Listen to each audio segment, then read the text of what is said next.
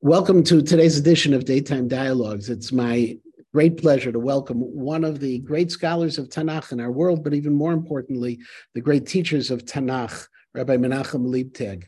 Rabbi Leibtag is the founder of the Tanakh Study Center at www.tanach.org, spelled in the old fashioned way, T A N A C H, no K's right there.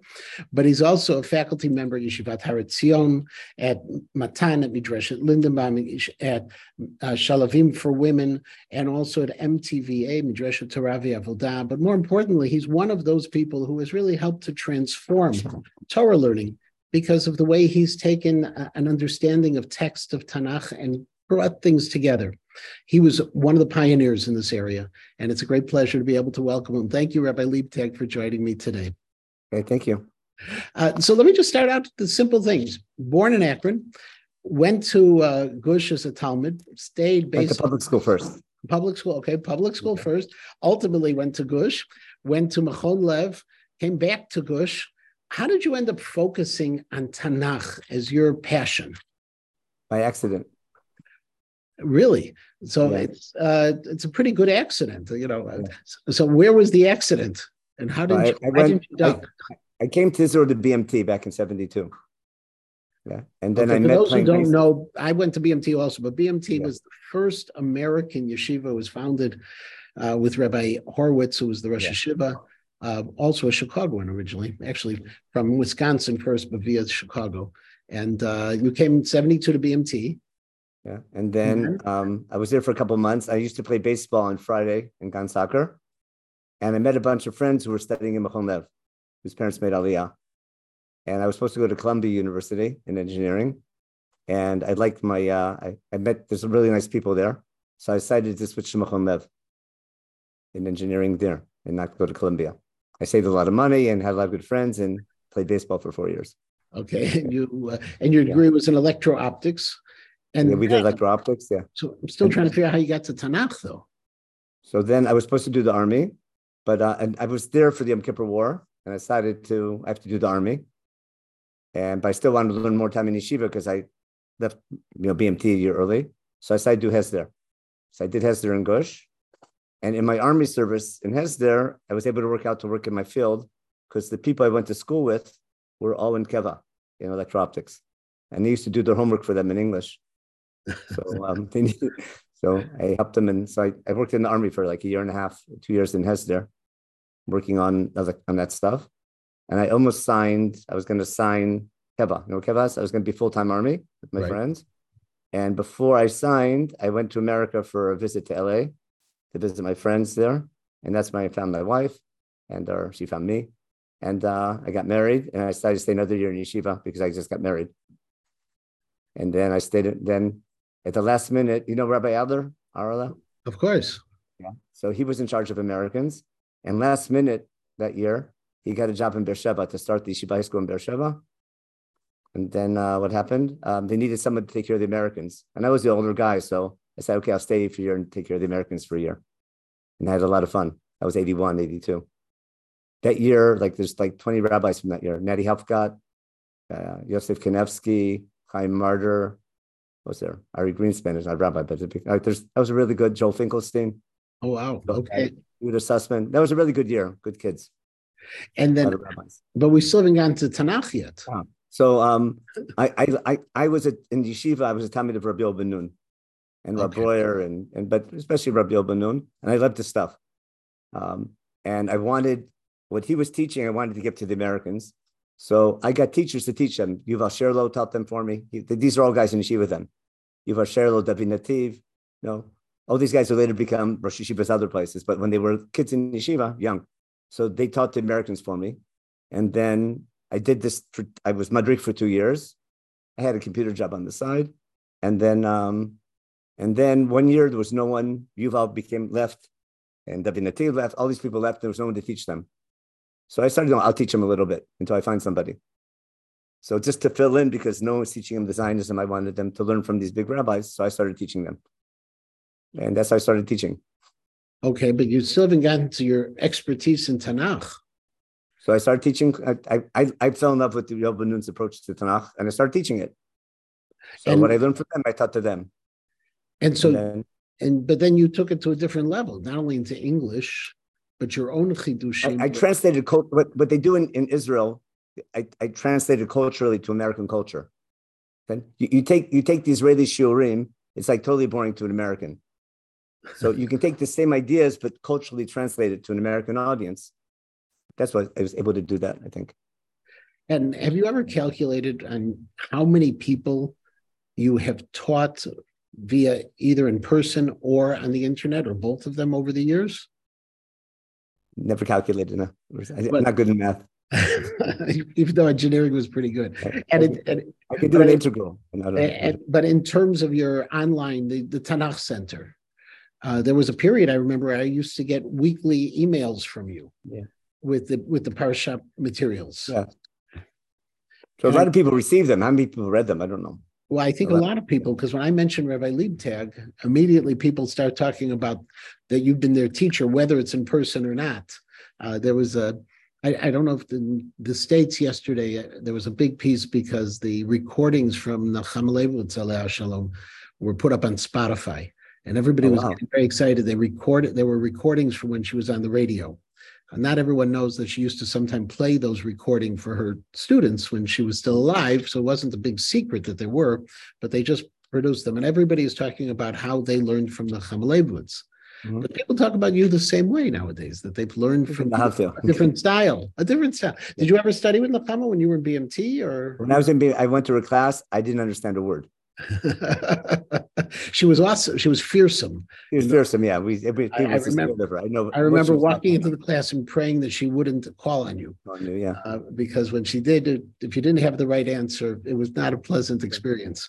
But in I had a terms better of, trick. I just didn't go to class. ah, it works out much better. And in terms of when you look at a text of Tanakh, Yeah. um, how do you how do you come up with the ideas? Does it just hit you, or Read you, it like a newspaper. What do you mean? Give it the same respect you give a newspaper article. It should make sense. that? Okay, right? So some- my, my rule of thumb is don't look for questions, look for understanding. and so Don't, when, when, when the biggest teacher, the biggest mistake teachers make is read these verses and find me five questions. You follow? right, So you're not looking, you're looking for questions, you're not looking for understanding. You know, stu- study something, try to make it, it should make sense. So outline it, you know, title it, make paragraphs.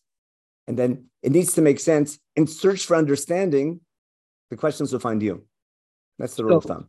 but then also you have many times where you will compare you will compare stories or compare texts from one place to the other the way things are styled if you open up a if a person opens up a chumash this week is is bamidbar um what would be your advice on how to learn parashat bamidbar Teach it to somebody. To teach it that that's the best way And when you teach it, you have to prepare a class. So when you're teaching something, your level when you prepare a class, you understand it much better than when you're listening to a class. so So whenever say, how do you learn a book? You teach it. So luckily people like to learn. So I have an advantage. yeah no that's true But most of my learning I've done from teaching. Because when you have to explain something, oh, things begin to make sense. But for instance you open up the text of bamidbar will you tell people look at rashi or you just say look first at the text no, no, look for no, look for understanding. A question after something bothers you, then see what the Parshanim say. If it So- doesn't bother you, you won't appreciate a Parshan. If you don't know, Yeah. the Parshanim all study the text before you. They were bothered by something. They're sharing with you their insights based on their study. If you don't go the process of studying the way they did, you'll never understand them. That's what I try to teach my students to do. You know, So- study stu- study the text, and when something bothers you, right, then you'll see the same thing bother the Parshanim. Then when you read the Parshanim, they'll come to life. So, for example, I, I remember um, many years ago, Nechama had published an article about a global approach to text, which sounds very much what you're describing. And the recommendation was that start out with the Tanakh without any of the Mefarshim, because they can get in the way. Yeah, but brother used to say, study Rashi like study Chumash like Rashi did. Rashi Without, study with- without Rashi, study without Rashi. and so your students, who I know some of them are in the room with you, but not visible right now, uh, when you open up, when they open up a Tanakh, they're going to open up just the Tanakh. They're going to read it for understanding. Questions might pop up, and then you'll tell them to start looking at Mefarshim, the, the commentators. If we get that far. And Now, now, th- th- th- there's a major assumption Mhm. that Chumash is a book to study and not read. You understand the difference? Yeah. The, our assumption is God gave us a book. Mhm. God gave us a book to study. Now, He gave us a book to study. You know, it's God gave us this book, and through study of the book, we build our relationship with God.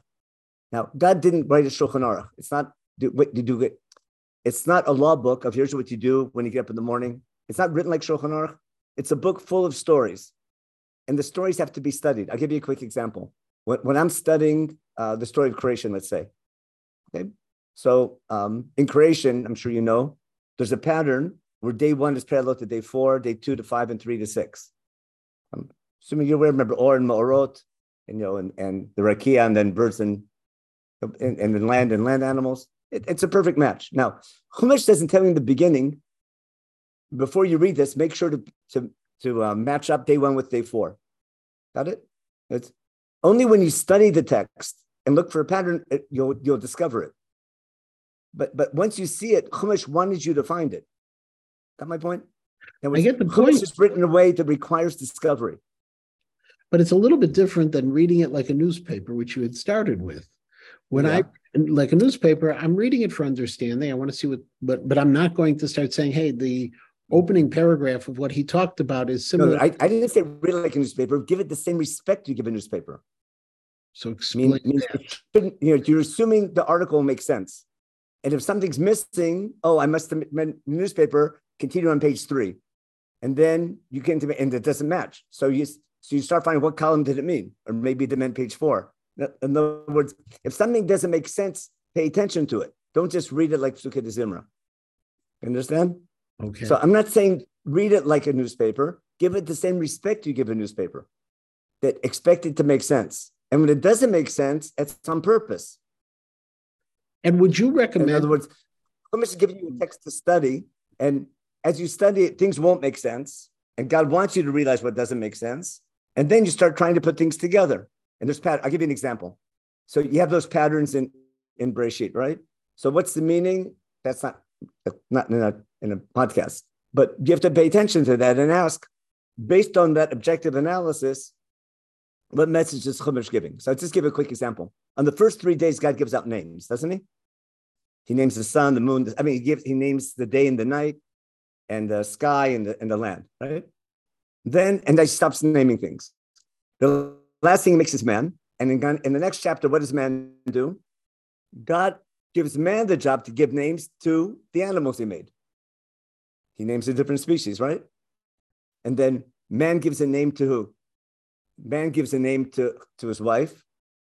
First the species, Isha, and then and then Chava, her name. Then who names man? Who names man man? Remember? Remember that's in Parakeh. God gives man a name. And then, but man's giving names to all the things that God created. Now, the question is ultimately what's going to happen? And little by little, how does man give names to animals? He's not, he's not giving pr- proper names, he's naming species, right? That's based on knowledge. And then he perceives, oh, there's all these powers. An ancient man perceived not only different species, he perceived many gods. There must be a rain god, there must be a fertility god. There's all these different gods. And he started believing them. Now, you keep that process going, ultimately, he'll, he'll make a name for God. It's through the process of perception. You don't see God, you perceive God. So ultimately, there's the whole theme of naming leads up to Avram calling out in God's name, the idea of Kriya B'Shem Hashem. Now, when I study Chumash, I'm not sure if that's right, but you can't miss there's a pattern going on where shame is a big deal to the point that Noah calls his first son Shem, which makes no sense unless shame is a big thing. And he blesses Baruch Hashem Elokei Shem. There's, I'm, what I'm getting at is there's a theme developing in Chumash, and you have to be sensitive that that's what Chumash is up to. Chumash wants you to find the theme. And there's all these stories in Breshit that are setting the stage for, for when we're chosen as a nation. Now, wh- when you study that, when when you're reading Breshit, I'm reading a book that's written to understand why we're chosen. So it's, it's a different form of study, but the whole point is you're studying a book that's written to be studied, not read. And the message is through its study. That's, that's the key thing. Now, how to interpret it, you can argue. That's, that's our tradition. But if you don't study it, you can't begin to, you can't appreciate the interpretation of it. That's the main thing I try and teach. And, but to develop those that appreciation of the of analysis of trying to find these patterns, is that something that you people can figure out on their own, or is it the kind of thing where it takes some training and sensitivity, or is it no different than you'll excuse me, Lahavdil? You're, you're, you're a sports fan, right, Rabbi? What? Yeah. Aren't you're a sports fan? Uh, sometimes. Just, you're, you're into sports, aren't you? A little bit, a little bit. Yeah. My, my kids more. Judo for sure. Yeah, okay. But but they, you have all the Chicago teams and stuff. Now, yes. Get, how do you learn how to play baseball? Yeah. Do you just play ball, or do you have to have? Or you need a trainer? It depends. For some people, you... it's just so you, you got to play ball. Got it? You, know, you can teach this that, but if you don't play ball, you're not going to learn. You can give some pointers here and there, but if you don't, if you don't do it yourself, you'll never understand it. That's why what bothers me all the time is people read all these articles online and never study the text anymore. It's, people don't study text; they just listen to articles and read articles. That's why they don't really understand them that well. If you didn't study the text and, and delve into the text, you'll never appreciate all these articles. All these articles, all these people are writing. The people writing the articles understand it because they studied the text and they reached their conclusions. But if you don't play that game, if you don't take a text and study it carefully and, and try to understand it, you, you'll never appreciate all the different articles that you're going to read. And in terms, you appreciate a little bit. Yeah. No, in, in terms of the study. So when you're finding these patterns and then you're able to appreciate that text, how do how do you develop no, no, you don't, you, you don't look for them, they find you. You don't look for a chiddush, the chiddush has to find you. What, what, what, what happens in university? What's a big mistake? Why they come up with such something? I call it narishkeit sometimes. To, to write a paper, like to get an MA or to get a PhD, you have to write something that no one ever wrote before, right? That's the rule of thumb. You can't write something, you can't write a summary, you have to come up with something new. So you're searching for something new, and therefore you're looking for a chiddush. Got it? When you're searching for a chiddush, you, you're not going to find anything. A chiddush has to find you. When you search for understanding, you study something deeply, all of a sudden something will dawn on you. Oh, something will begin to make sense. If you're searching for a chiddush, you, you, you're gonna you're gonna mislead yourself. Don't look for something new. Just look for understanding, and let the chiddush find you. Do you remember? Same, same thing with the brisker approach. Sometimes. Do you remember what the first chiddush was? Do you remember what the first chiddush was that you found in Chumash? Um, way back in Chumash, Navi about the stories about about David being out of order when David found when know how come David how come Shaul doesn't know Goliath? Okay, you know how, how come he doesn't know who Goliath? I mean, how come Shaul doesn't know who David is after he's been his arms bearer? So then I realized the stories must be out of order, and then explained why. That was one. Uh, what other ones? Um, I, I, I, lose track of what I learned from Yoel Bin Nun and what I usually if if it's something good, it's something I learned from Rabbi Yoel. Something bad is something I, I thought of. That's usually the rule of thumb or But but every once in a while you find things, and, and uh, they they. I'll, I'll, give you an example of something more recent about a ger and chumash. Like a ger comes up a lot, right? So it's hard to find out is he Jewish or not Jewish, is he a convert or not. Okay? So so you're studying this like seventy times in chumash the word ger. So how do you know if he's Jewish or not? So then I thought for a minute, oh, let's differentiate between our obligation to a ger and the obligation of a ger. You understand my example?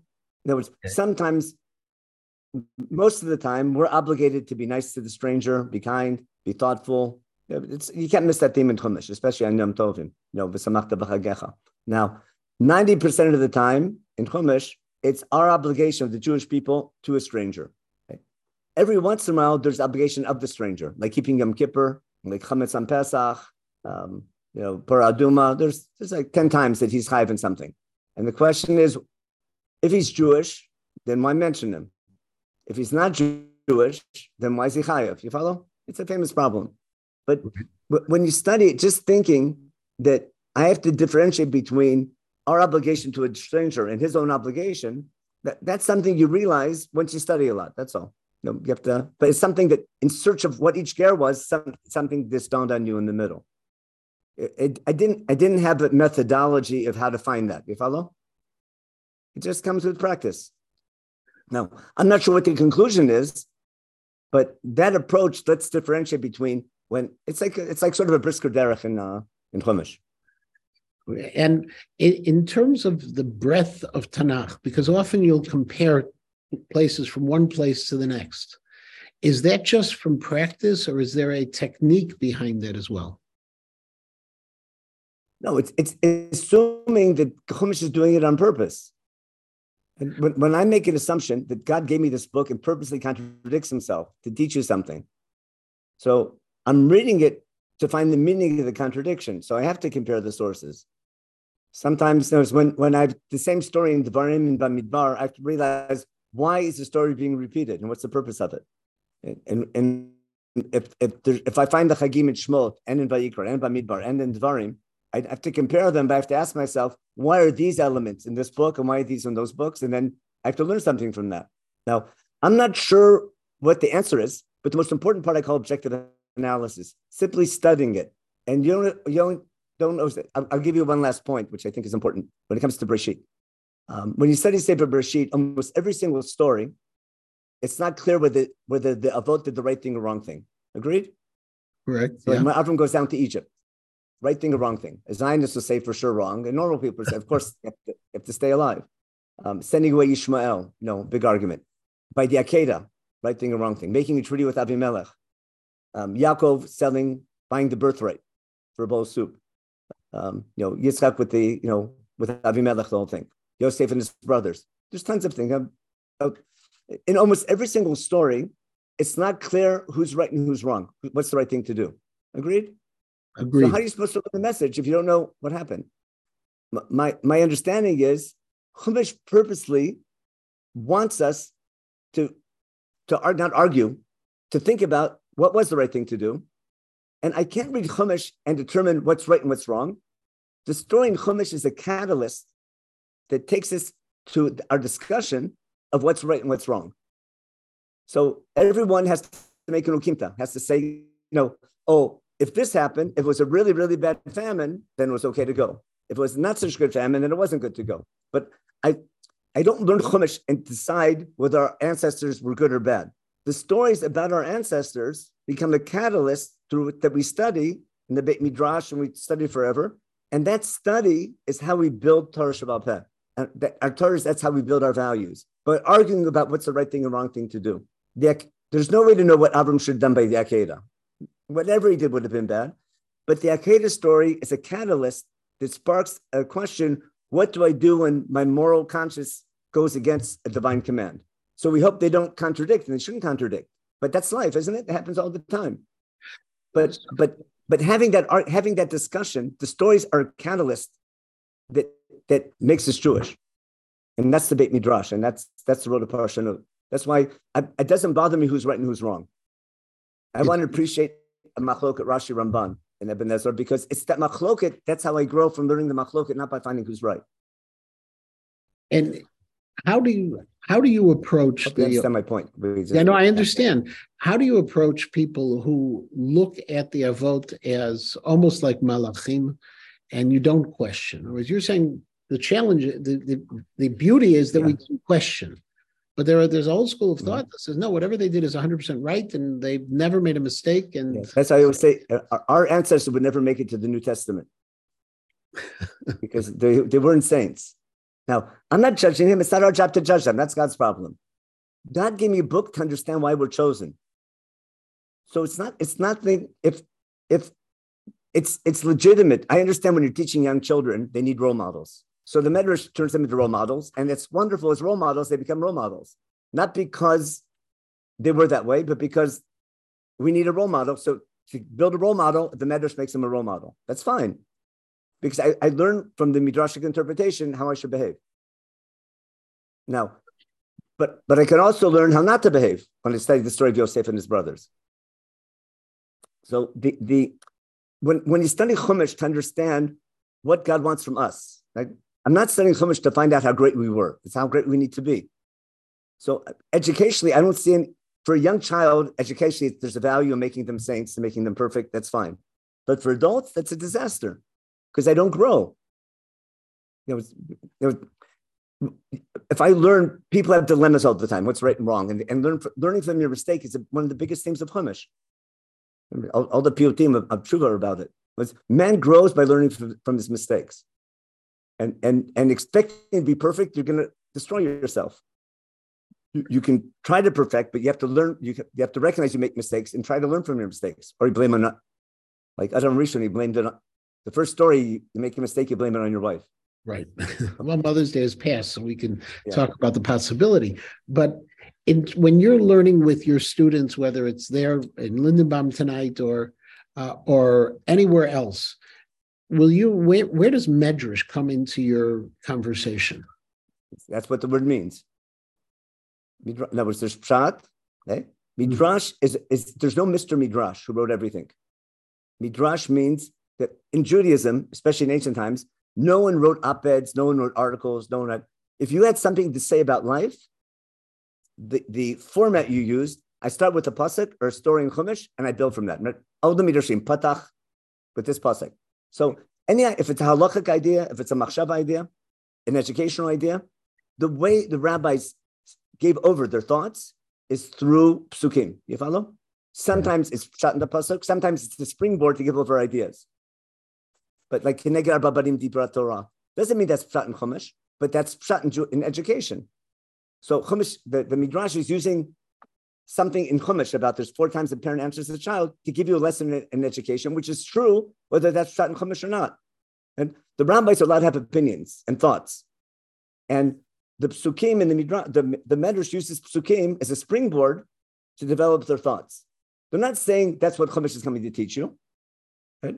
They're using Chumash and their study of Chumash to, to, to give over their ideas and thoughts. No, I understand that, but when you're when you have students studying, will you keep the midrash for later on in the conversation and and focus first on pshat when you're in your teaching style? Yeah, for sure. You always learn pshat first because you can't appreciate drash if you don't know what pshat is. Because if, if I read if I read the pshat, so I take if I take the drash to understand pshat, then I don't appreciate the drash and I don't understand the pshat. You, you go, you come both from both sides. And what are today? Who are the, the key voices in the study of Tanakh, in addition to yourself and Yoel bin Nun? Who are the people we should be looking to learn from? Uh, Rashi is pretty good. Ramban. of, the, of the modern day scholarship. Uh, That's it depends on what what what hashkafa you have. Listen, I totally understand hashkafa of called keep it simple, right? Don't just only you know it's very dangerous if, if, if a text has been studied for a thousand to three thousand years, and someone and something was never noticed before, and someone comes up with something new, ninety nine percent chance it's wrong. You follow?